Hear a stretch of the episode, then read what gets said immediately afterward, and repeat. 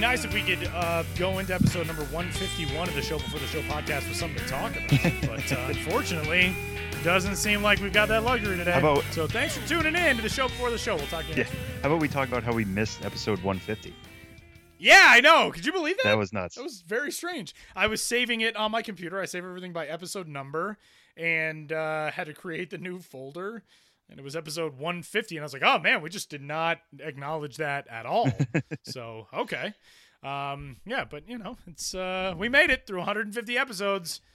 I don't know how. Well, it's because minor league baseball apparently still gives us plenty to talk about, even Yeah. shock announcements on a Wednesday afternoon. which I think we might get into here on episode number 151 of the show before the show podcast from MILB.com. My name is Tyler Maun. Sam Dykstra is in uh, the Grapefruit League, the Orange State. What do they call Florida? The Sunshine The State? Sunshine State, yes. California, the Sunshine State. Beautiful. Um, no, Florida is the Sunshine State. Uh, what is that from? Old school? I don't know. I I'm already. When we record podcasts at night, I have like no mental capacity for it. Have you noticed and that? you're two hours behind me, so you don't even have an yeah, excuse. it- it's only eight fifteen here, but when we record at night, for whatever reason, I am just like, I'm like a kid at the end of a school day. Like I can't focus on anything. like the sun itself, It's, uh, our standards have gone down. um, yeah, exactly. And uh, if you're tuned into this podcast, you are obviously a person who is well uh, comfortable with with low standards. Um, so thanks for joining us yet again this week. Um, tons to talk about, and we're excited to get to it. But before we do, thanks for tuning into the show before the show, wherever you found us at MILB.com. We're on Apple Podcasts, we're on Google Play, we're on the Stitcher app, we're on Pocket Cast, that thing I discovered last week. I don't know if anybody actually uses that, but now I feel like I should just say every week that we're available on Pocket Cast for the two of you people that use it. um, and uh, and yeah, let's uh, let's get started, Sam. We are going to eschew our normal format this week. We will get to three strikes, but we will get to three strikes coming up here in a couple of segments. Coming up next segment, if you would like uh, a little bit of a show preview, um, MLB.com's number 27 overall prospect and the new top prospect, the Miami Marlins organization, Lewis Brinson, will join the show. Sam sent me an email, uh, and the subject line was Brinson, and there was a file attached, and it was an interview.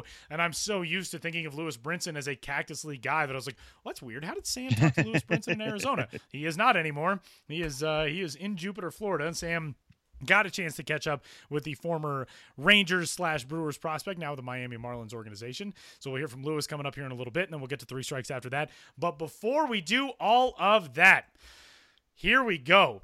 From St. Petersburg, Florida, for immediate release on March 14th, 2018. Quote. Minor League Baseball today announced rule and procedure changes aimed at reducing the length of extra innings games and the number of mound visits during a game throughout minor league baseball. In addition, the AAA and AA levels will use a 15 second pitch clock with no runners on base. The procedures, created in partnership with Major League Baseball, aim to reduce the number of pitchers used in extra innings and the issues created by extra innings games, including but not limited to shortages of pitchers in the days to follow, the use of position players as pitchers, and the transferring of players between affiliates due to pitching changes caused by extra inning games. All that to say, this is the big one.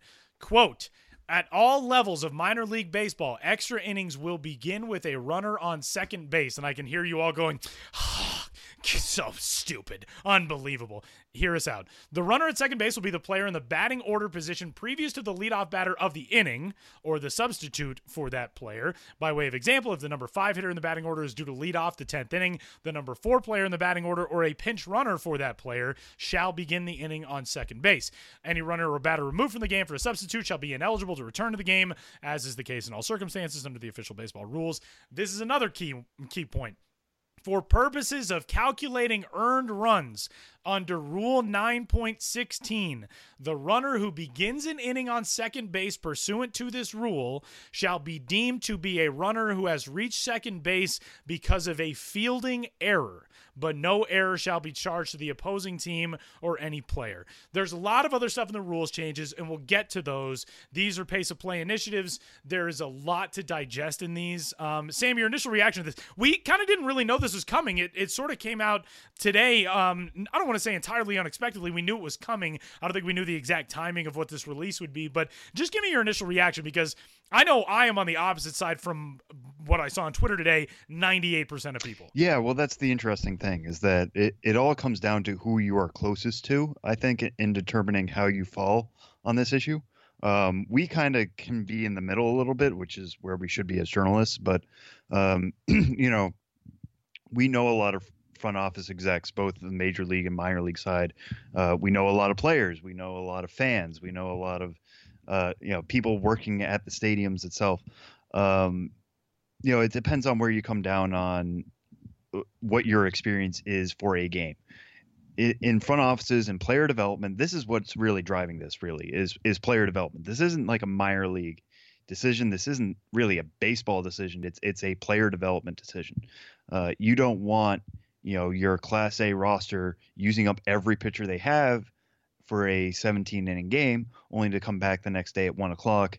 Uh, you know you got a starter who's got to go. If he only goes four innings you got you got to ask multiple relievers to come in again or you like Tyler mentioned, you have to make call ups, you have to make roster moves just to fill spaces. It, it becomes very hectic uh, and really unnecessary. So that's what's really driving the n- narrative here. Now you have the other side, which is fans. You know, fans want to see a baseball game be a baseball game, be what we were all taught. You know, from the second we understood what a baseball diamond was, which is, you know, this is a game of nine innings. The game's tied after nine innings. They keep adding on an inning until there's a winner. Um, it, the game continues on. It, nothing changes. This isn't college football. There's not moving the ball. There's not anything like that. It just continues until there's one team has more runs than the other at the end of the inning. Um, so this drastically changes that. I get both sides. You know, player development want shorter games because they, or you know, they want nine inning games. They don't want extra innings, or they don't want to go in deep into extra innings because it's going to potentially hurt their players. Um, so this feels like kind of proactive in that way, but by minor league baseball, it's before we get to a moment in which, you know, top prospect X tears a hamstring in the 14th inning, or you know, top prospect Y tears his UCL in in the 17th, you know, whatever. We haven't had a big moment that seems to be affected by this, but generally, it's taking away from the risk, and that's you know that's going to please a lot of folks. Uh, Tyler, I'm going to have you provide this in a little bit because you've you know worked in a minor league front office, you know what it's like to be there until the 15th, 16th, what is it, 23rd inning, uh, and how much of a drag that can be. Um, but from the fan side, I, I, totally get it. You know, this is this is a made up rule. Um, people still pay the tickets to see minor league games as much as we treat them as their own entity, as much as we treat them to be, you know, a a uh, you know, it's a minor league. It's a all developing towards the major league your 15 bucks to go see, you know, the Reading Fighting Phils is still the same money that you're spending to go see the Philadelphia Phillies. You you're going to see baseball. You want to see baseball. You want to see what you were growing up with. So I get it that it, it can be frustrating to have this happen. Um, I want to have a hot take on it. When I first came out, I, I tweeted like, "This is what we're going to talk about on the podcast tonight. This is what it's going to be," and I just I can't get to one side or the other. I can't get to being pleased and being accepting of this because to be frank i i think putting a runner on second base just creates all sort of baseball problems that don't make the game fun don't make it make it exciting. You put a player on second with no outs it's going to be bunt him over to third now it's third with one out then it's going to be walk try to set up the double play like it just sets up all this strategy that isn't exciting. What's exciting is you know the walk off homer is all this other stuff not the walk off sac fly that's kind of setting this up. Um, you know, I, I, don't like incentivizing the bunt. Essentially, uh, I I don't like that part. I would much rather have them be just call it a tie after 11 innings, even though baseball is a game without ties. I get that, but uh, by the other end, listen, it's a made up game baseball as much as we enjoy it. It's a game that we've all invented rules. God did not come down from the mountaintop and hand us slabs that said this is a nine inning game and this is how you handle the 10th 11th and 12th innings. We can play with it a little bit. We can see what works. We can try to fiddle with things. Uh, and the minors can be a place for that. The arizona fall league the gcl the azl those are what should especially be testing grounds for this. I get that. Um, but even at the you know at the class a class a advanced level uh, you know, it's still more about development. It's it's not necessarily who wins and who loses. So if you're claiming that you know you're not going to buy tickets because your 12th inning experience is going to change now. I hate to break it to you, but this is not the straw that breaks the camel's back. There were no straws on the camel's back. If you're somebody who really passionately felt something about baseball in the 12th inning, if you're going to stick it out, if you're going to be one of the 25 people left in the game at a minor league baseball stadium, you know, this isn't going to change your experience that much. It's going to be different. It's going to be tough. I get that. It's not what I would have done. I really hope they change this, you know, next year. Uh, give it one year of experiment. Realize this is not a fun game to watch. It's not a. It's not fun for the players. It really doesn't help them develop certain skills other than just getting out of the ballpark quicker. Um, but you know, I'm willing to give it a year. I'm willing to see what it's going to be like. Um, you know, we're going to have a piece hopefully next week, getting some more reaction. This is still fresh on our all of our minds. Um, but yeah, we'll we'll see where this goes. You know, it's the minor leagues. It, it is our beat. It's it should be kind of life and death for us. But you know, if if it means fewer injuries, if it means quicker games, if it means people get out of the stadium on school nights, not at one o'clock in the morning, I think that can be a good thing. Um, but I also get the outrage. I also get, you know, that you want to see a baseball game end the way Abner Doubleday intended. I guess I don't know. I, I want to say God intended, but uh, like I said, that this is not a Ten Commandment situation. Um, so let's just see it how how it plays out. I, I, I would much prefer a tie game. Um, you know, just leave it a tie. Everybody gave it their best shot. It didn't come down to who bunted the right way or who hit a sac fly. It came down to who tried to produce a run naturally. Uh, and if neither team did it, a tie is a tie. Nobody's leaving the stadium upset. It's it's the way it goes. Um, but yeah, we'll have to see. I, I don't know. It's it, it seems like such a divisive issue, um, and I just can't get there until I see it on the field first.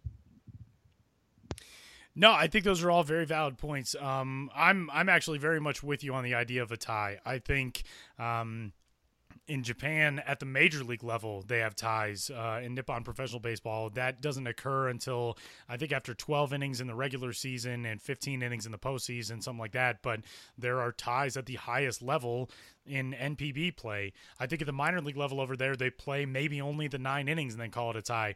Um, I think what's weird is that it would be a harder sell to introduce a tie to the American sports public and say this is the next thing and get that to go through. I think the reaction that we saw today would have been dwarfed by minor league baseball coming out and saying anything through nine innings now or even 10 innings or 11 innings is a tie, which I think is dumb because nobody cares when spring training games are tied.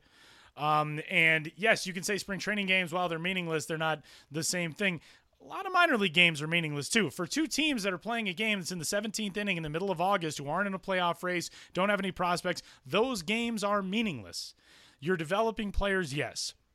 You can develop guys and develop them in a healthy manner through nine innings, maybe 10, maybe 11. I'm actually on board. I think the tie solution is a better solution because I don't think you mess with the fabric of the game. You just mess with the decision of the game. And I think that's, to me, a preferable um, situation for this. But I don't think that that would be something that would be easy to sell.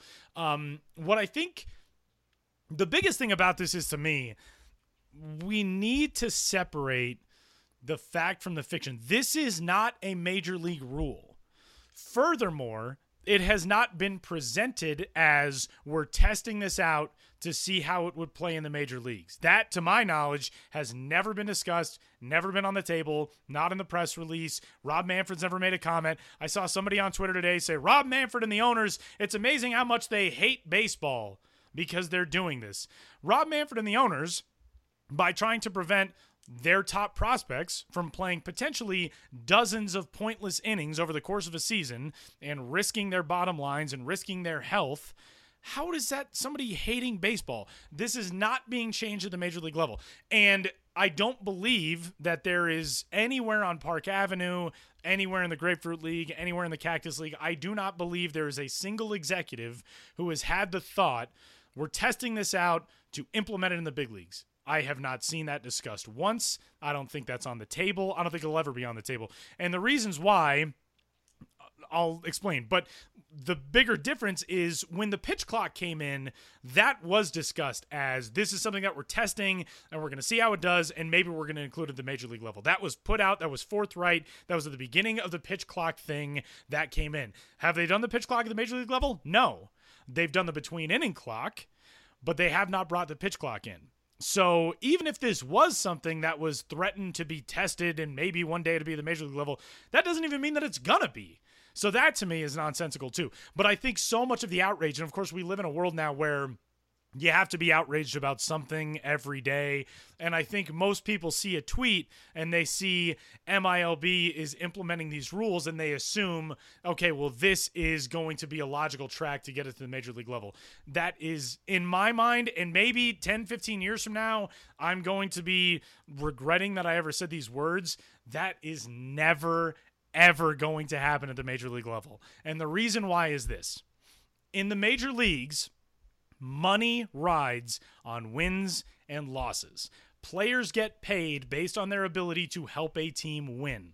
That is not the case in the minor leagues. In the minor leagues, you get paid to one day hopefully help the major league team win. You're not getting paid to help the Wisconsin Timber Rattlers or the Myrtle Beach Pelicans or the Daytona Tortugas or the Rancho Cucamonga Quakes. You're not getting paid to help that team win. Do you want to win? Absolutely. Are you out there trying to win? Absolutely. Are managers and coaching staffs doing what they can to put you in a position to win? 100% yes. But that is not the point of the minor leagues. The point of the minor leagues is to develop players and get them ready for the major leagues. That's the entire identity of minor league baseball.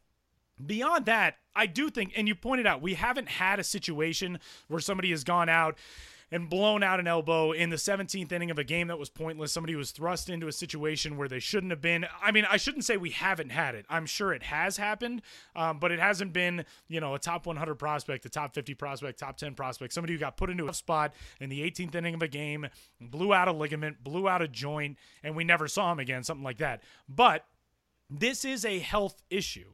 It is a stamina issue. Over the course of 140 or more games in a season, if you're playing on average, let's say six to nine games of extra innings in a year, and that's a low estimate. Let's say you're playing four innings extra. You're going to the, the 12th or the 13th inning extra on all of those nights. That's 30, 40, 50, however many extra innings of baseball you're playing in a season. If you play four extra innings over the course of nine extra inning games, that's 36 more innings than just what your innings total would ordinarily be if it's going to be through nine innings. There are guys who are going to be broken down by that. And when you're in the middle of a season in which you get what is it at the the full season A and double A levels? I think you get 8 off days over the course of a season, over 140 to 142 game season. Like it's not much. And it's not as though these are cushy hours. People think like, oh, these players would probably show up at five o'clock, play the game, go home. No. Guys are there at one o'clock in the afternoon. They work, they hit, they throw, they field, they do all that stuff. Then they play a game then they stick around in the clubhouse, they lift weights, they do post game stuff, whatever it is. So you're there if you're a player for, I don't know, nine, ten hours a day. And the people who are scoffing and saying, eh, it's a normal day's work. You don't work seven straight days. You don't work 21 straight days. You don't work for a span of 62 out of 65 days. That doesn't happen in other lines of work. So to me, that's one of the issues. Um, and not to be all, oh, you were never in a front office to people who are listening, but that's just for the players. Front office members, game day staff members, those people benefit from this in a massive way. And you think the players work long and hard hours. If you're a front office member and you have an eight game homestand, with the exception of weekend days in most front offices for the most part, which you get to go in around 11 or noon, you are in at 8.30 to 9 o'clock in the morning and you're there until 11 11.30 sometimes midnight for a normal nine hour game. Because you can play a nine hour game that starts at or not nine hour game. They just feel like that sometimes. A nine inning game. You can play a nine inning game that starts at 705 and it can be done at 1045 That's just the that's the sport. I love baseball that way. I don't think baseball needs to be changed in that regard, but it's when you get into a game in the middle of July between two teams who aren't playing for anything that are in the 16th inning in which you're calling on position players to pitch and which you've got guys playing out of position, nothing is being gained by that. And that's where I don't get the outrage for all of these people who are so furious. Some dude, some writer for SI I think today said minor league baseball shouldn't sell another ticket until this rule is taken back. Why, dude? If you can remember the outcome of the last minor league baseball extra innings game that you went to, I will eat my hat. Like that to me is you go to minor league baseball games you love watching the baseball. The baseball is great. You want to watch your team's next great stars. That's awesome. But you're also there because your kid gets to run around and play with the mascot. They get to go on the slides. They're playing around on the playground. You're eating the food. You're watching the Dizzy Bat contest. Like minor league baseball is an experience. You're not there to watch, oh, are the Akron Rubber Ducks going to pull out this game in May? Are you invested in the game when you're there? Sure. Is your night going to be watered down because you didn't get to watch a game until the 14th inning when you and 240 other people are sitting around in 42 degree temperatures? No, it's not going to change that much. And I think we're, like I said, we're in a circumstance where everybody has to be outraged all the time about something. People hate change. I understand that. But when you are one of those people who thinks that the world is falling apart just because one thing changed, you dilute the narrative. When you're a staff member, and this was my initial point before I got way off track, you're in the ballpark for 13, 14, 15 hours a day. You do that over the course of seven, eight straight days. By the end of that, you're dead. I mean, there's there is no amount of days off from you know speaking in a baseball context one or two days away the all-star breaks are a luxury because they're three consecutive days off none of those get you back to full. Your engine never goes back to full over the course of a season. And if you're a game day staffer, and I didn't even think about this until lady pointed it out to me on Twitter today, a game day staffer has it even worse because if you are somebody who comes in, you're an usher, you're a ticket taker, you work in parking, work in concessions, whatever, you more than likely have a day job that you're going to the next day. So if you're working a game that ends at midnight and you've got to be back at work at seven in the morning and work a full day at your day job and then come back and do another game that night, you're also being broken down over the course of a baseball season. And as much as people want to think of it this way, it is not a luxury for a lot of people who do those jobs. A lot of people who work the game day jobs are doing it because they're not making enough money in their normal day jobs in order to live on. So you take on a second job. Those people deserve a break from something like this as well. Um, I think th- the format definitely is the problem because, like Sam said, it rewards what I think of as very boring baseball. If you start, and I've broadcasted a lot of international tournaments, I've seen the international tiebreaker rule, which puts runners on first and second. I think that is has its equal amount of challenges. It's just not good baseball because, like Sam noted, it rewards the walk and it rewards the bunt. And I think we've finally gotten to a stage in which people are realizing that the bunt is not necessarily the great thing that we were all led to believe it was growing up. Somebody else I saw on social media today pointed out this will be great because it'll teach prospects how to bunt again. Prospects don't need to know how to bunt again. Bunting isn't getting anybody to the big leagues. Nobody got to the major leagues on the strength of their bunting skills. So if you start with a runner on second base, a pitcher is going to walk the hitter behind them. That gives you one out or one uh, man on first, one man on second. Then the sacrifice bunt that will inevitably follow to put runners on second and third gives you one out, runners to second and third. Then there's another walk, more than likely, to load the bases, set up a force out anywhere. Now it's two outs, bases loaded. Why don't we just go to two outs, bases loaded then to start every extra inning? It's just, I don't think that the. I don't think the game of baseball lends itself to being tweaked in this regard, which is one of the beautiful things about the game of baseball. It's a, a formulaic sport that works so well when it's running on all of the cylinders on which it was crafted that when you try to alter those things, it makes it a little bit different. Football, you can't really say the same about. Football, you can start at the 25 for both teams, and that's exciting. Baseball, it is exciting in a perverse and bizarre way. The extra innings tiebreaker rule does make a game exciting. Um, but I think equating this to oh well in the world baseball classic look at how much it draws back the attack i mean it's not even exciting the extra innings or didn't we see in the playoffs how exciting extra innings games are yeah because those are games with high stakes minor league regular season games are not games with high stakes. As much as people want to act like that today upon this announcement, that's just not the case. And to me, I think it it just saves a lot of needless time wasted.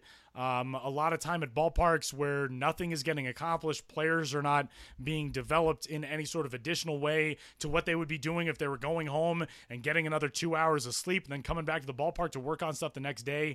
I just don't think that this warrants the outrage it was granted with. What you ultimately want is for your guys to stay healthy, get better, and help your team win a World Series.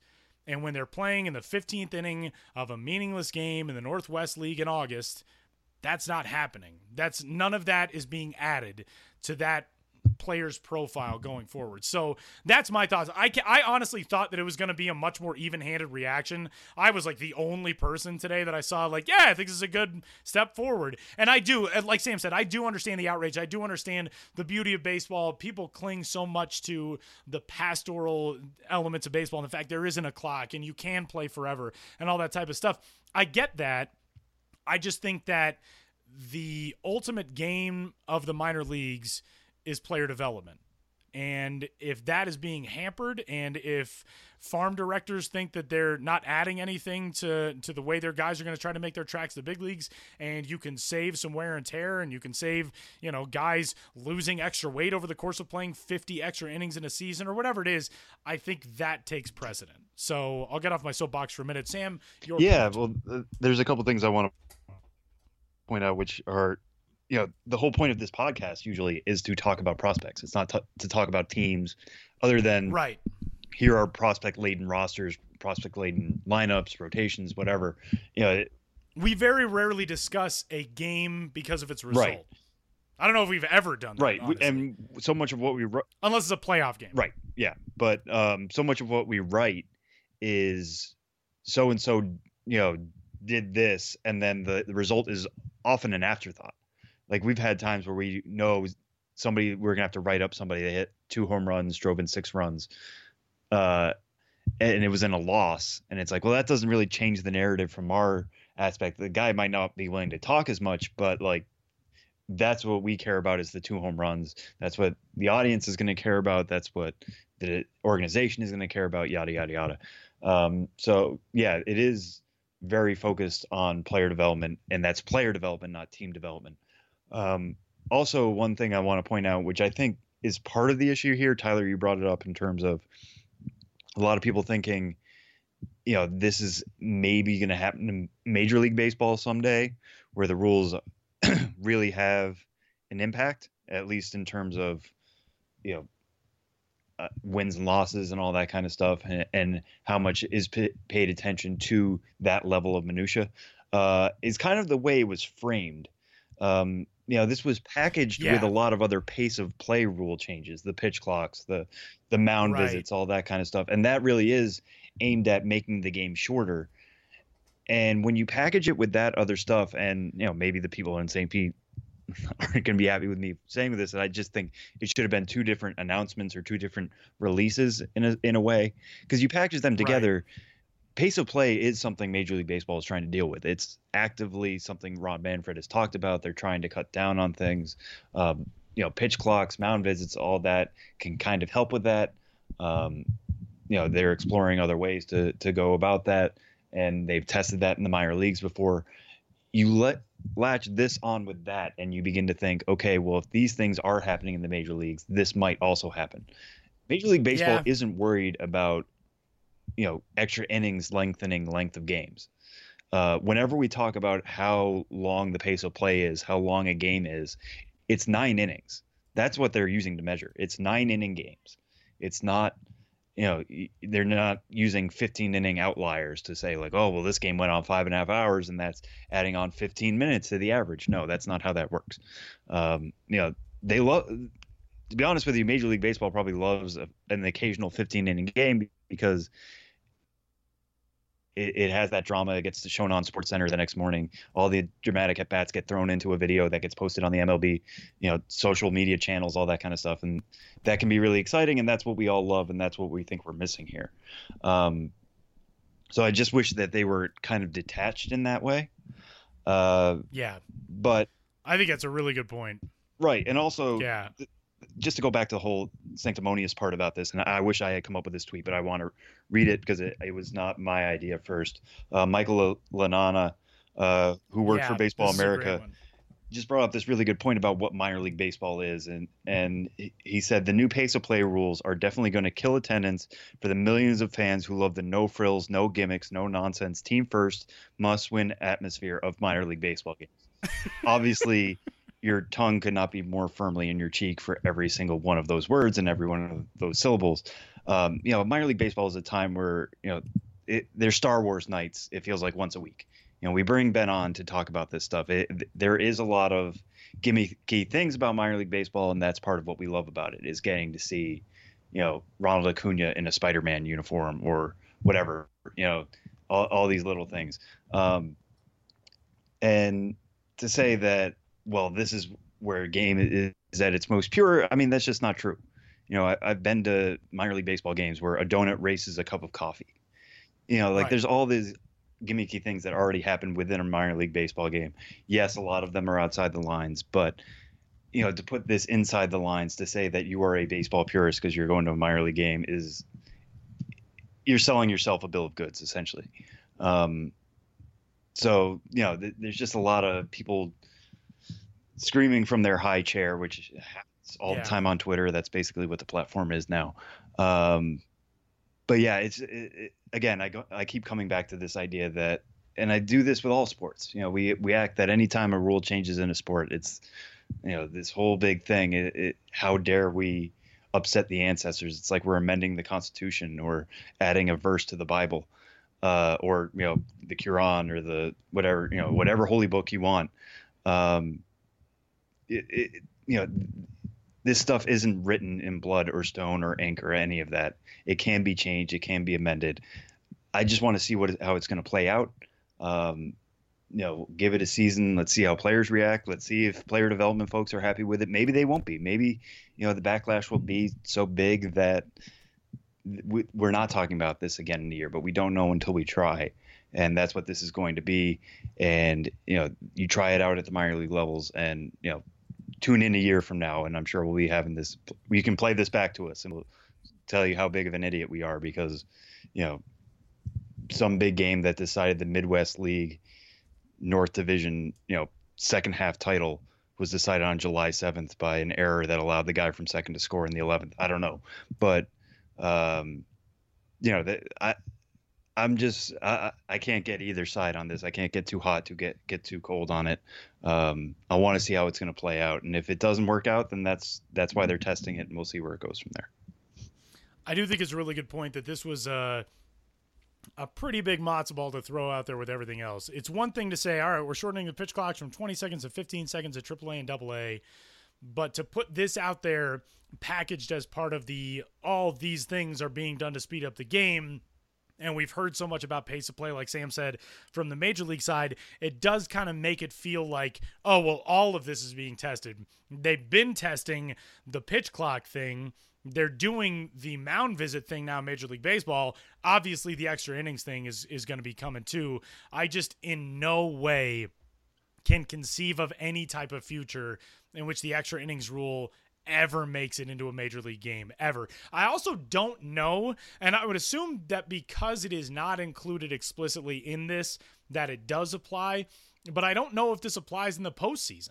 I would assume that it does. Um, I if I had my druthers, I would wish that that wasn't the case. Um, but you know, I mean, like Sam said, these things are all.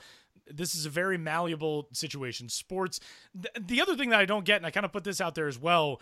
Why is it that everybody freaks out about baseball rule changes? And maybe it's just because I'm not as tuned into the other sports.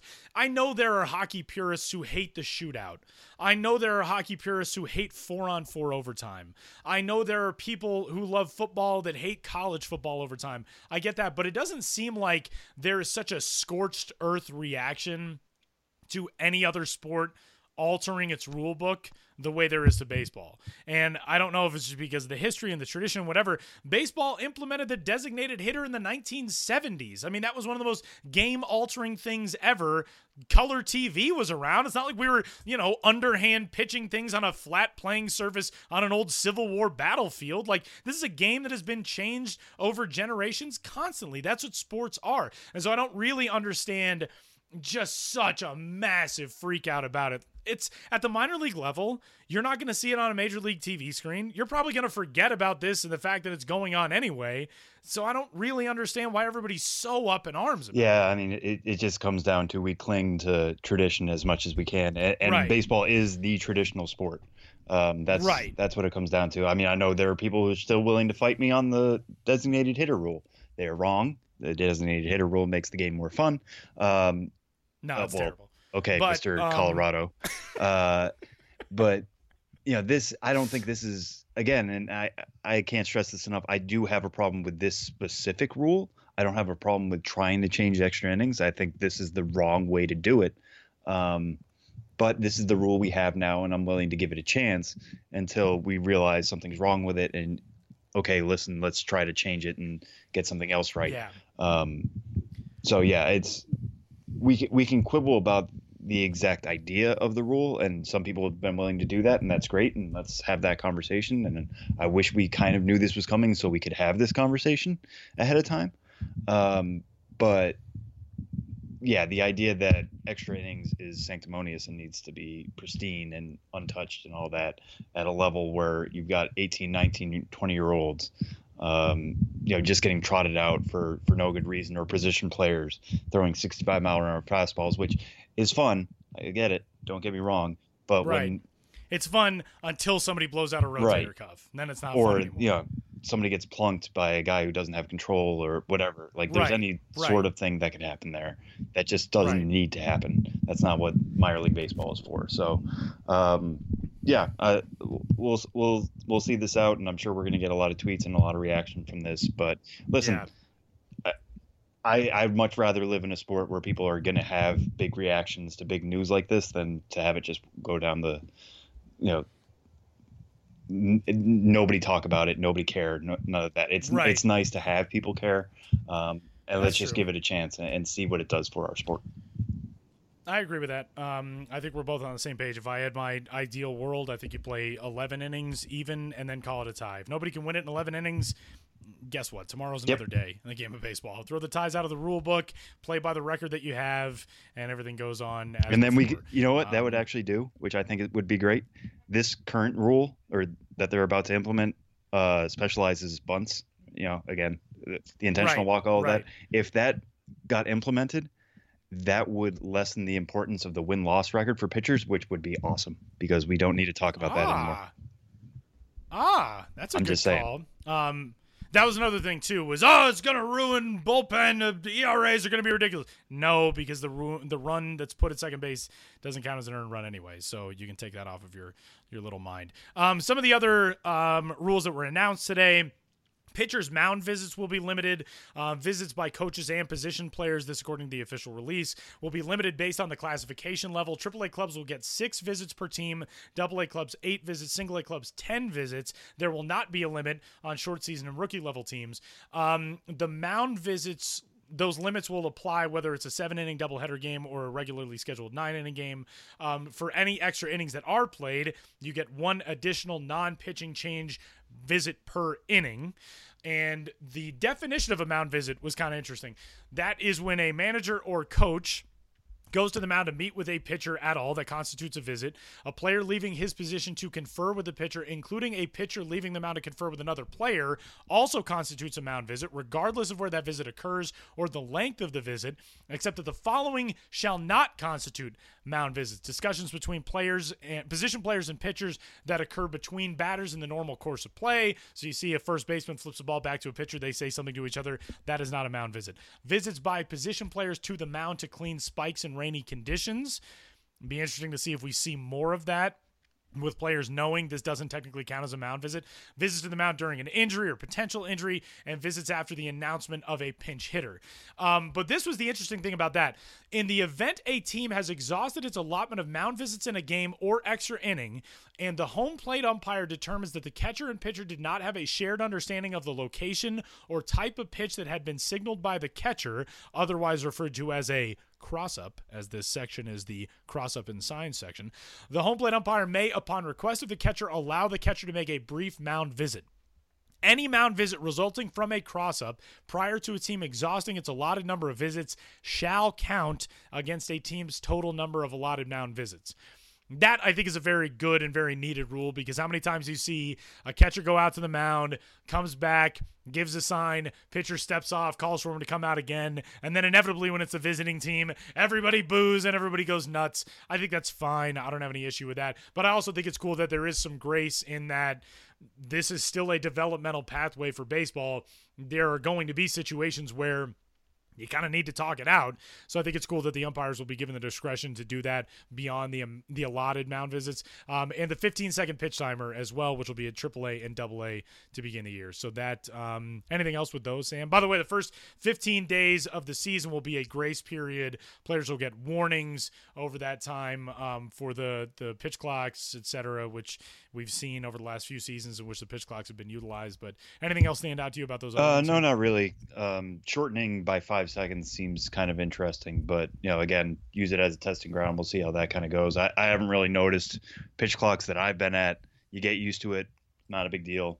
Um, shortening it by five seconds, we'll see what kind of actual impact that has. Uh, I did a story a couple years ago in which it looked like it was actually happening in an impact. Uh, so we'll we'll have to wait for a full season of games, see how that kind of goes. Uh, the cross up, I'm actually very happy that they included that because, as you mentioned, Tyler, you know, this is the minor leagues. There are going to be times where guys are still learning signs. They're still going through all that kind of Right. stuff. Um, so I would hope umpires are really lenient on that. Um, and also the fact that a lot of times you got pitchers and catchers working together for the first time.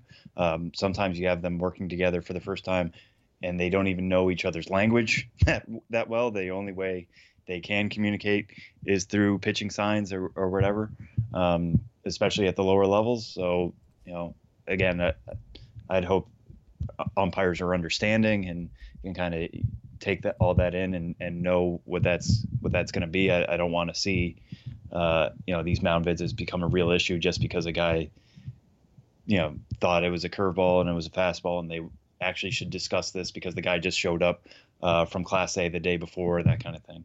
Um, so yeah, I mean the, the other stuff kind of felt inevitable if this all dropped like I said earlier it, as its own thing. I don't think we would have we certainly wouldn't devote an entire segment to it like we're doing now. It, it would be a strike, and we would kind of move on. Um, so yeah, I'm, I'm just going to kind of leave it there. And it's another thing we'll be keeping an eye on the, these first couple months. You know, maybe we'll do a follow up story. Uh, you know, it certainly could be one of our usual interview questions now of what do you think about this and um, you know how is it kind of impacting your game but all this other stuff i think is just kind of par for the course some some tweaks some tightening uh, but uh, yeah not nothing too surprising It's pretty interesting stuff. Um, but what it ultimately comes down to, none of us were in the room where it happened, the room where it happened, the room where it happened. yeah we know you saw hamilton some of us tried to get in the hamilton lottery That was for years ago That was for Dave Roberts, not the Dodgers manager, but Dave Roberts at history underscore dreamer, who tweeted at me two days ago. Quote, all the kudos if you guys can figure out a way to work a Hamilton reference into the pod. Done and done, why Dave. didn't you just tell him to wait I got it you, brother. i can do this literally all day like Ah, pretty Yeah. good. Pretty good, Sam. I, I, good. I, no, I'm not gonna do the, not gonna throw away my shot. Like that's too easy. That's too easy. Oh man! All right, we are to move on to to more. Um, I don't want to say more fun because it's fun. We're talking about baseball. It's fun no matter what, but maybe a less testy topic. And uh, we're to catch up with Lewis Brinson, now the top prospect in the Miami Marlins organization, who uh, was checking out some new digs and getting acclimated to the Grapefruit League. Sam got a chance to catch up with the former Rangers draft selection and Brewers prospect Lewis Brinson from the Miami Marlins system. Next.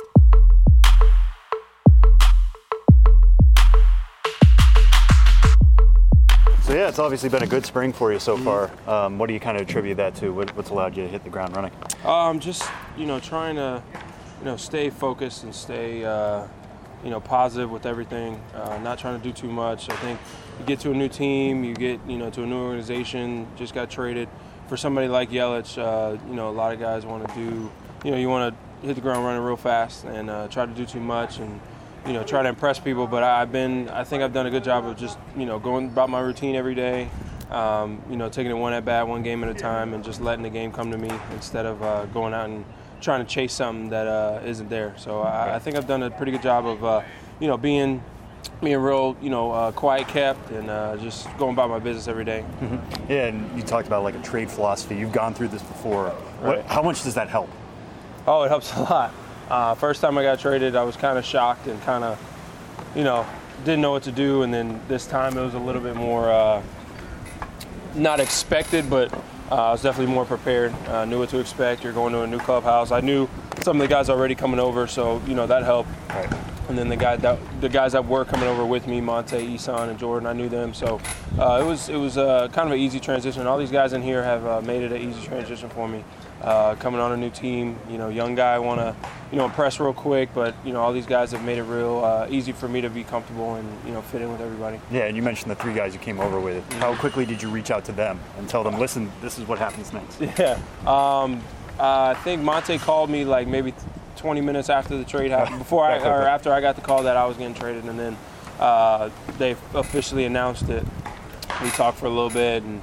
I just told them, yeah, hey, listen, this is uh, you know, it, it's it doesn't hurt, but it's shocking. But you know, it's a new opportunity, a lot better opportunity for us over here um, than uh, the situation in Milwaukee. But you know, the Milwaukee, you know, wanted to do uh, you know something with their club, and you know, we weren't you know part of it right now. But coming over to the Marlins, I'm real happy to. Uh, you know, be a part of what's going on here, and I know I know those guys are too. Mm-hmm. And when, where were you when you heard about the trade? What was it? Uh, where was I? I was in uh, D.C. about to go to FanFest. Oh, Milwaukee. okay. and I was visiting some uh, some uh, my fiance's family up in D.C. before I went to Milwaukee, so I found that out day before I was supposed to leave. So okay, I'm glad I found that. Yeah, I know. Easy enough to cancel that flight. Yeah. So how quickly did you turn around? Did you come home? Like where are you based out of in the off season? Uh, Fort Lauderdale. Okay. Right up the road. Yeah. Um, but I, I, stayed there for a couple days. Um, I stayed in DC for like two, three days, and then came on back home, and you know I was getting just you know phone call after phone call. I so, bet. Yeah. Yeah, but uh, yeah, I was I was up in DC when I found out. What was the family reaction like? Oh, it was awesome. I get to, they get to watch me play. Finally, my mom gets to come to my games. She comes all my games on the weekend, so and then she'll uh, get to watch me in Miami, hopefully. So um, you know, they were all happy, um, very happy for me to be home and for a hometown kid to play for his favorite team. You know, I know uh, everybody's you know with that story, but you know, it definitely means a lot to my family and friends that live here that I've grew up with and have uh, watched me grow in baseball, so it, it, definitely means a lot to me. Yeah. How many ticket requests have you gotten, or autograph requests? or I mean, not anything out of the norm when I'm home already, but okay. I'm sure it'll, you know, it'll pick up during the year. But you know, I, I told everybody, you know, I, I, want everybody to come out and, you know, uh, you know, watch, not just watch me, but watch the team. Um, but uh, no, not too many so far. Yeah. How important is it to you to wear the number nine? Know Pierre was a big mm. favorite of yours growing up. Right. Just walked in with him. Yeah. Uh, how quickly did you choose that number, and what does that mean to uh, you? Real quick. Um, you know, I, I, just thought about that once the Marlins told me that you know they wanted to set some us for set uh, set something up for us to to meet in person, but. Um, you know, I, I told them straight up, like, I want to wear number nine. I don't know if they're going to get. I don't know if anybody has it um, already because Dee had it before, so right. I wasn't sure, you know, the logistics of that. But um, you know, it was nice to uh, you know have the Marlins give me that number. It means a lot. Obviously, JP being one of my favorite players growing up, um, watching him with, with the Marlins was a, was a big deal of mine. Um, coming to Pro Player Stadium uh, up there in Miami Gardens, so to get number nine, it, means a lot to me, and I'm gonna wear it with uh, a lot of pride, a lot of honor. What's the biggest piece of advice he's given you so far? Uh, just you know, take it one game at a time. Uh, be yourself. That's uh, probably the biggest thing. Uh, JP's a real uh, be yourself type of dude. Um, you know, real, you know, 100% with everything. Uh, never fake about anything. He, he, just said, be yourself, be your own player.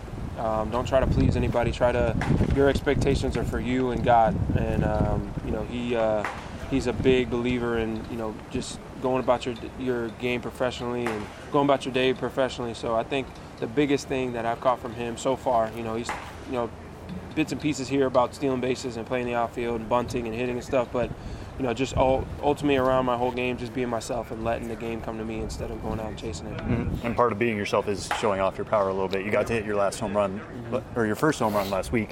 Um, first off, what did that mean? Just hit that first one, get it out of the way, but also get it out of the way in a Miami mean, uniform. To uh, you know, hit a, a ball in the barrel. That, that that's my biggest thing right, right, now. Wherever it goes, you know, right now it doesn't really matter to me. Um, but it, it, you know, it's it's uh, it's nice to hit your home, first home run and you know, a new team, new new uniform. It felt, you know, home runs feel good in general, but uh, to do it uh, with the Marlins, even though it's spring training and uh, you know, first one in the new threads, you know, it felt good got it pretty well and off a really good pitcher. You know, he was uh, Flaherty was really good that day, so I'm glad uh, I got to uh, you know get one off of him. And but uh, you know, kudos to him. He had a you know he was shutting us down for most of that game, but uh, it felt good. Yeah, I was going to ask about him because obviously that was a prospect versus prospect matchup. Right. You struck out in the first at bat, right. come back to hit the home run. What adjustments were you making against him? Uh, as a guy, I don't, I don't know if you've seen him before in the minors, but you guys were at the Futures game together right, last year. Right. Um, I think I faced him a couple other times in uh, Springfield and I think Memphis. But uh, okay. you know, he he had a slider working. He was keeping everything at my knees, uh, keeping it at, at everybody's uh, down, real real low down in the zone. Uh, he was mixing out and in. He was kind of working me in a little bit, so I, I kind of didn't look in, but uh, you know, I, I, just reacted in, and um, I think it was a cutter. Uh, but he was working everything, you know, down below my thighs, kind of in. So I just looked in there, and luckily he threw it there, and I put a good swing on it. Um, but uh, like I said, he was he was he was great that day. He's got really good stuff, and I think he's going to have a really good big league career. Mm-hmm. And obviously, last year didn't end the way you wanted it to right. with the hamstring injury. Um, you know, how difficult was it kind of to sit on the bench for that Milwaukee run, and that's kind of the last time you were a Brewer? Right. No, it was it was difficult. Um, I definitely wanted to get up there in, in September. Uh, but you know, got, baseball gods had other plans. Um, luckily, it wasn't too serious of an injury. Obviously, I missed some time, but it wasn't. I didn't need surgery, so that was a, a big plus. But it was tough sitting in Arizona. You know, watching the you know their kind of last spin or last uh, you know kind of push at the playoffs, and um, you know coming one game close. You know, uh, you know sitting at home. That was tough to not be a part of that. And um, you know, I had couple guys up there that I played with in AAA that were contributing, and you know, it, it kind of hurt to see them, you know, contributing to a big league ball club playoff race, and not me not being a part of it, sitting in my hotel room, you know, watching it on TV. So it was definitely tough, but um, you know, injuries gone now uh, with a new team, and you know, I can't wait to. Uh, be a part of our playoff push. Mm. And as little time as you did spend in the majors last year, what, what did you take away from that time? You know, what did you kind of learn, or what was eye opening to you? Um, just again, what JP preaches: just be yourself. The first time I was trying to do too much, uh, you know, trying to hit a, a five home five run home run with nobody on base. I was just trying to impress, just trying to do something right off the bat, and I kind of got out of my game a little bit. Got sent back down, and second time I came up, I think I did a better job of staying within myself, knowing my game, staying with my swing, my routine, and everything. Uh, I think you can get to the big leagues and get a little excited about you know the awe of being in the big leagues and um, everything that goes with it instead of just playing baseball. And I think the second time I did a better job of just playing baseball and being myself and you know going about my business every day. And I, I think I had better at bats the second time. Mm-hmm. And obviously last year Colorado Springs was a standout year for you. Right. How do you feel like you grew? What was something you were, that made you a major league ready player right. at the end of the year that wasn't necessarily there at the beginning? Uh, I think just my routine every day, being uh, you know being a routine guy over the past couple years has really helped me with my success. Um, just coming to the field every day, doing my same thing, my same routine, stretching, hitting, running, anything that I do before the game, and not caring, not necessarily not caring what happened in the game, but you know, doing the same thing every day, no matter what happened in the game, whether I went 4 4 0 4.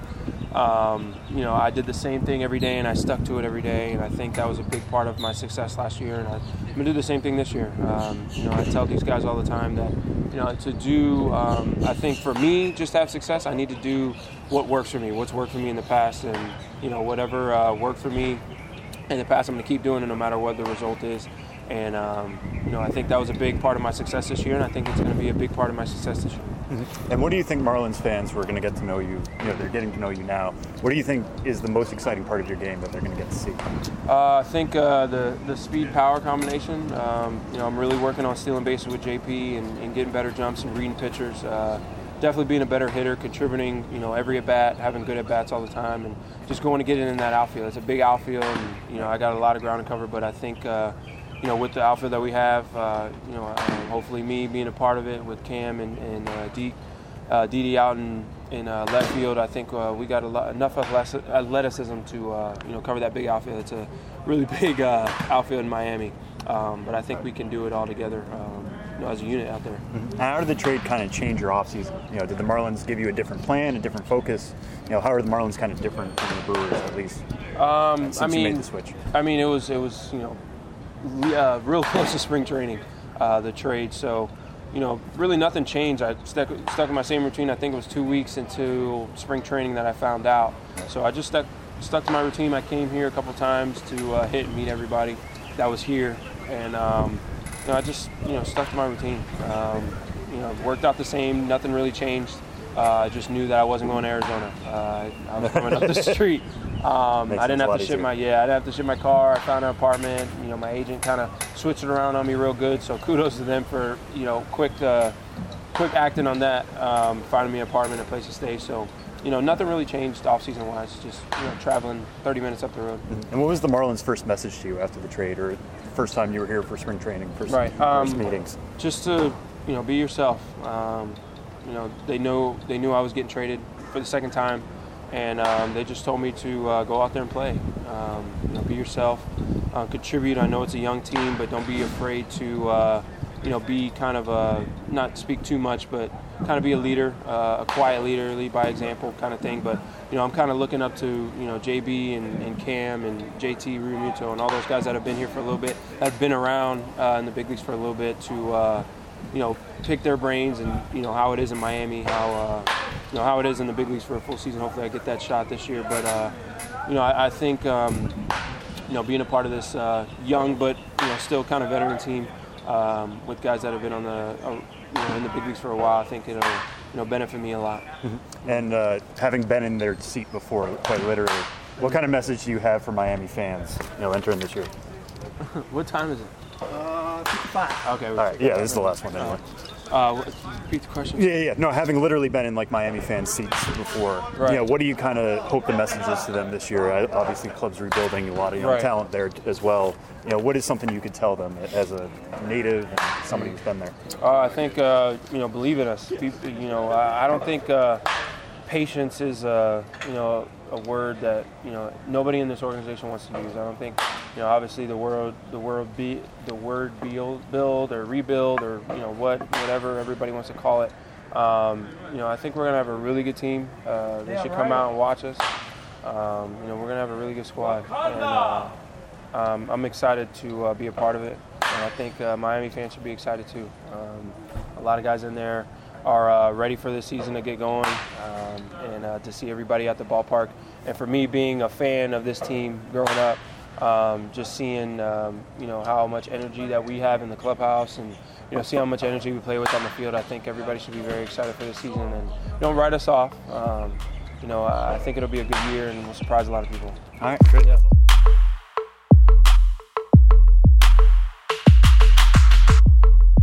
Big thanks to Lewis Brinson, who uh, always a good dude to catch up with the podcast and the website and all other things. You can find Lewis Brinson on Twitter. He is at Lewis Brinson, as you may have guessed.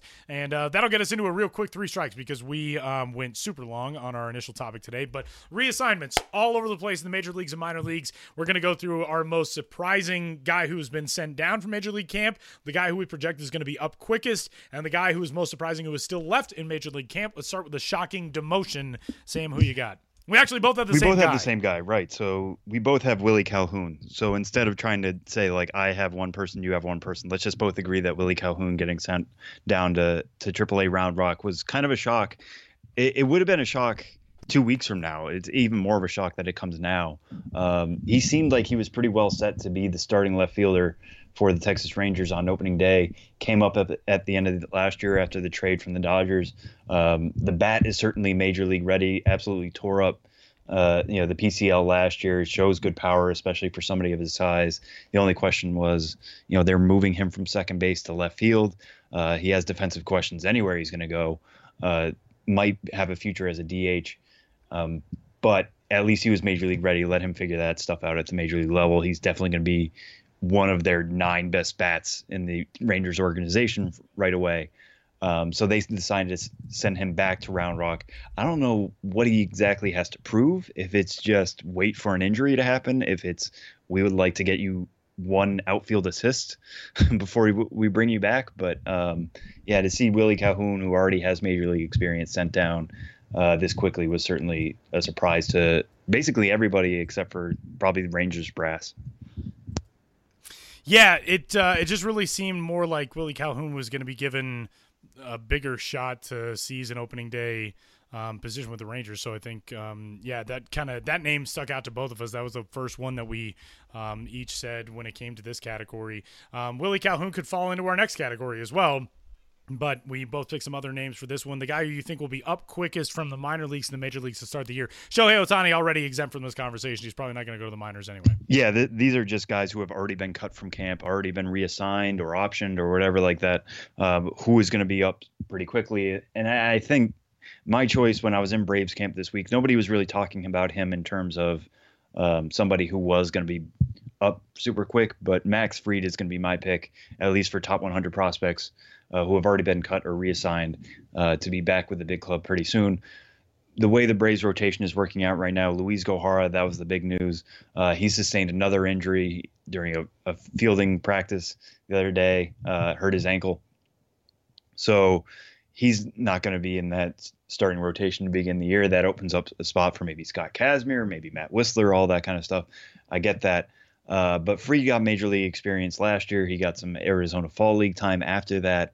Uh, not had necessarily the best of springs, but as a guy who's already got that major league time, he's kind of right on the hook there. Could be potentially brought up pretty quick, uh, especially if the Braves continue to have rotation questions, which they do. You know, at the at the back end, um, you know, Brandon McCarthy's there this year. He has an injury history. Kazmir, I don't think pitched at all last year. Um, so if he's given a major league shot, you can't really count on him to pitch more than a couple handful starts, um, maybe he'll do that, but you can't plan that way.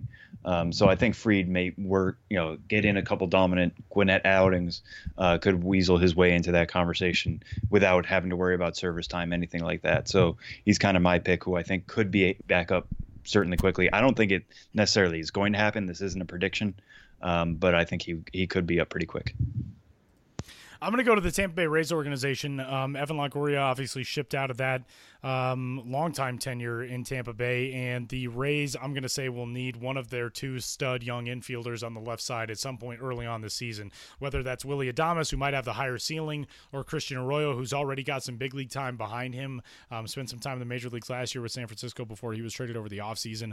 I think one of those two guys in fairly short order. Both have proven they can do it at the AAA level. Christian Arroyo started last year, blew up with AAA Sacramento, had a fantastic start to the season. Willie Adames was just steady from start to finish for the Rays, um, so I'll go with one of those two guys. And your most surprising player who was left in Major League camp, Sam? Yeah, mine is somebody who I actually saw today in Houston, or in Houston camp, I should say. I am in West Palm Beach. Uh, in Houston camp was Kyle Tucker you might remember we've talked about him a couple times this year or this spring for how well he's done and how well he's taken to Grapefruit League action. Um, but a guy who only finished last year at Double A, uh, Corpus Christi, um, still extremely young, uh, even for that level. Never mind, you know, playing this much Grapefruit League games. He's only 21. He turned 21 in January. So uh, he seems like a pretty key guy to like we'll bring him in, get him a taste of what a major league clubhouse is like, what a major league spring training clubhouse is like. Let him rub elbows with the guys, maybe pick up some pointers, send him back down by the middle of March. You know, to, when this podcast is coming out is the Ides of March, so maybe he'll be sent down Saturday and it, it's fine. But you know, he's really taken well to that. Uh, everybody in the Houston clubhouse calls him Ted because they say his swing reminds him of Ted Williams. Uh, you know, whether that's true or not, you can be the judge. We have ton of ton of video of him up on the site, um, but it just kind of gives you an idea that the Astros do like him enough. Uh, you know, and, and talking to some of their player development people, they really do think he has the potential to be up pretty quickly uh, this year. Um, you know, they were saying he's a candidate to start in Fresno to begin the year, and if he takes to the PCL and the hitter happy environments that are there, as well as they think, you know, he could enter that discussion for their left field job. Um, definitely not going to make the the club out of camp. But considering left field is one of the weaker spots right now for the Astros, uh, keeping Tucker around, they want to get him used to that. Um, seeing how he fits with the guys, maybe there's a chance we're talking about him in the second half, um, and that's not some, something I would have said as strongly maybe a month and a half ago. So surprised he's still there. It's kind of changing the narrative a little bit. Kelsie Heneghan had a story about him on the site today. Go check that out about how he's adding power uh, to his game. But yeah, he, you could have told me that his spring was going to go well, and I wouldn't even think he would last this long. So good for Kyle Tucker, and we'll have to continue to watch him in the days and, and you know months to go forward to see how well he can uh, keep this going.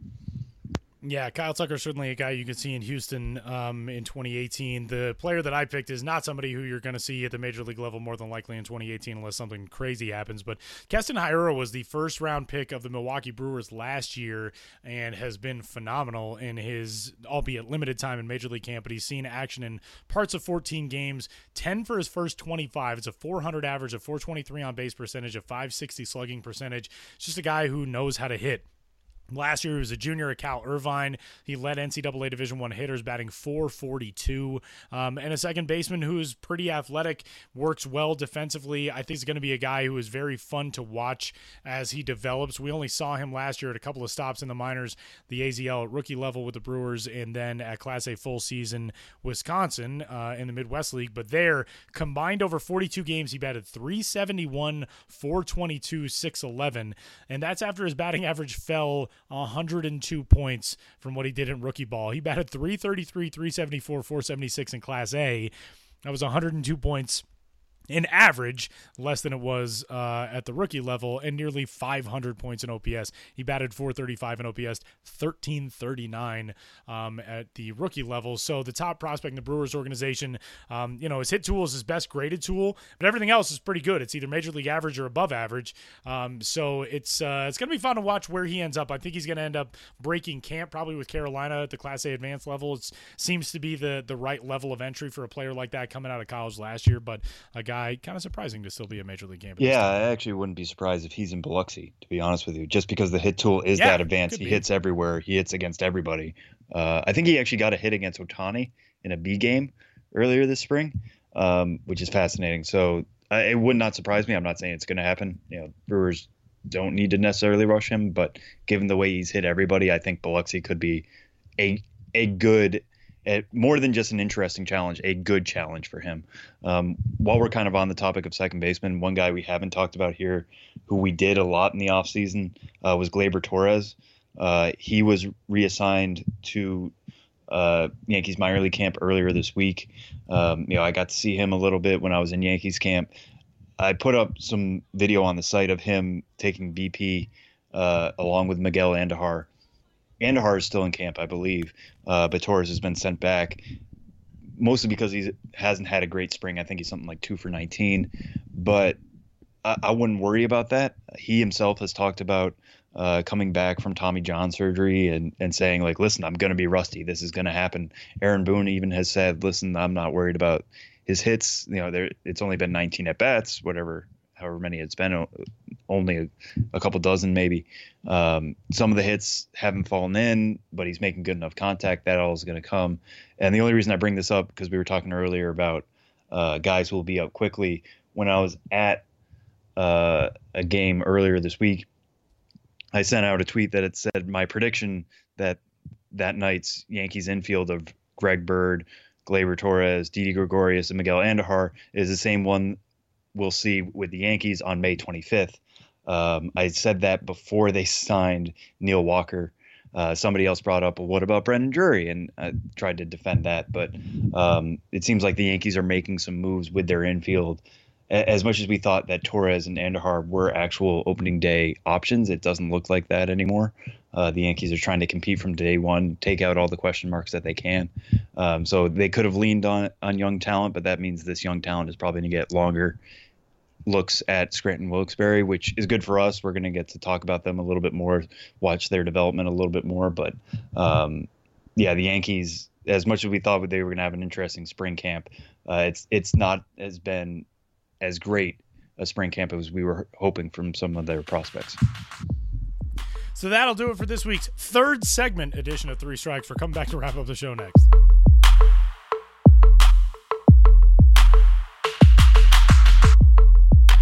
Last episode of the show before the show with Sam at spring training. Coming up this weekend, Josh Jackson and I are headed to the Phoenix area. We'll be covering Cactus League stuff next week, so you can get excited for that. Um, hey, Tyler. Yeah, sad. Sad you're not going to be there. Yeah, uh, I feel like this podcast has gone pretty long. Would you say it's gone extra long so far? Sam. Tyler, look behind you. Look behind you. What, what is There's that? a man on the base behind That's... you. This game has gone. This podcast has gone extra long. There's now a runner on. Oh! I literally just turned around and looked behind me as if you were going to be standing there with a knife. I really wanted Leica to, to be behind you, just like waving. It's like, hey, what's uh, what's going on? If I was doing this like in my room, she does nothing but sleep on the bed. She probably would have would have been very confused This is why I was just randomly turning around. Um, yeah, you could say, in fact, that we needed a tiebreaker for this show. Yeah, let's just call it a tie. Okay, that works. Sam and I wrapping up on equal footing. It's a tied episode of the show before the show, episode number 151. Um, no, that'll do it. I'm excited for next week, though. We're going to get a chance to uh, get some reaction to, to all these rule changes and all that. And Sam will be back in the office and back to relative normality and uh, closing in on opening day. Um, yeah, get I was going to say, yeah, that's Trip back. depends on your version of normality. I feel like opening day yeah, true. coverage get we really kick things into overdrive. Um, but then normality is baseball, so that's that that's fine true. by me. That is true. I like it. It's a good way to be normal. Um, so that'll do it for episode 151. Get in touch. We we love to hear your feedback on on these topics and all else. Podcast at MILB.com. Sam's on Twitter at Sam Dykstra, MILB. I'm on Twitter at Tyler Maun. Just remember, you're arguing about a sport. Keep it kind of lighthearted. Right. Um, you know, it's probably not going to affect your life one way or another. Right. Really. And we would love to next week like come back with reader feedback or reader feedback right know, listener yeah, feedback great. of uh you know if so if you have something civil to say if you want to if you have a point to make that you don't think we made bring it to us you know tweet it to us. You yeah. can actually at us in this situation. I will allow it. That's fine. Maybe just at me. Don't at tyler. Whatever. Take it however you want. Um but yeah, we'd love to hear your feedback. Maybe we'll bring some of that reaction with us next week and, and talk about it a little more because I'm sure, you know, we're recording this on Wednesday. News broke just a couple hours ago, still fresh in our minds. Maybe things will settle, maybe they won't. Maybe we'll still all be talking about this next week. So uh, let us know what you think. We'll, bring it up in uh, future episodes. He's Sam Dykstra. I'm Tyler Maun. We'll talk to you next week.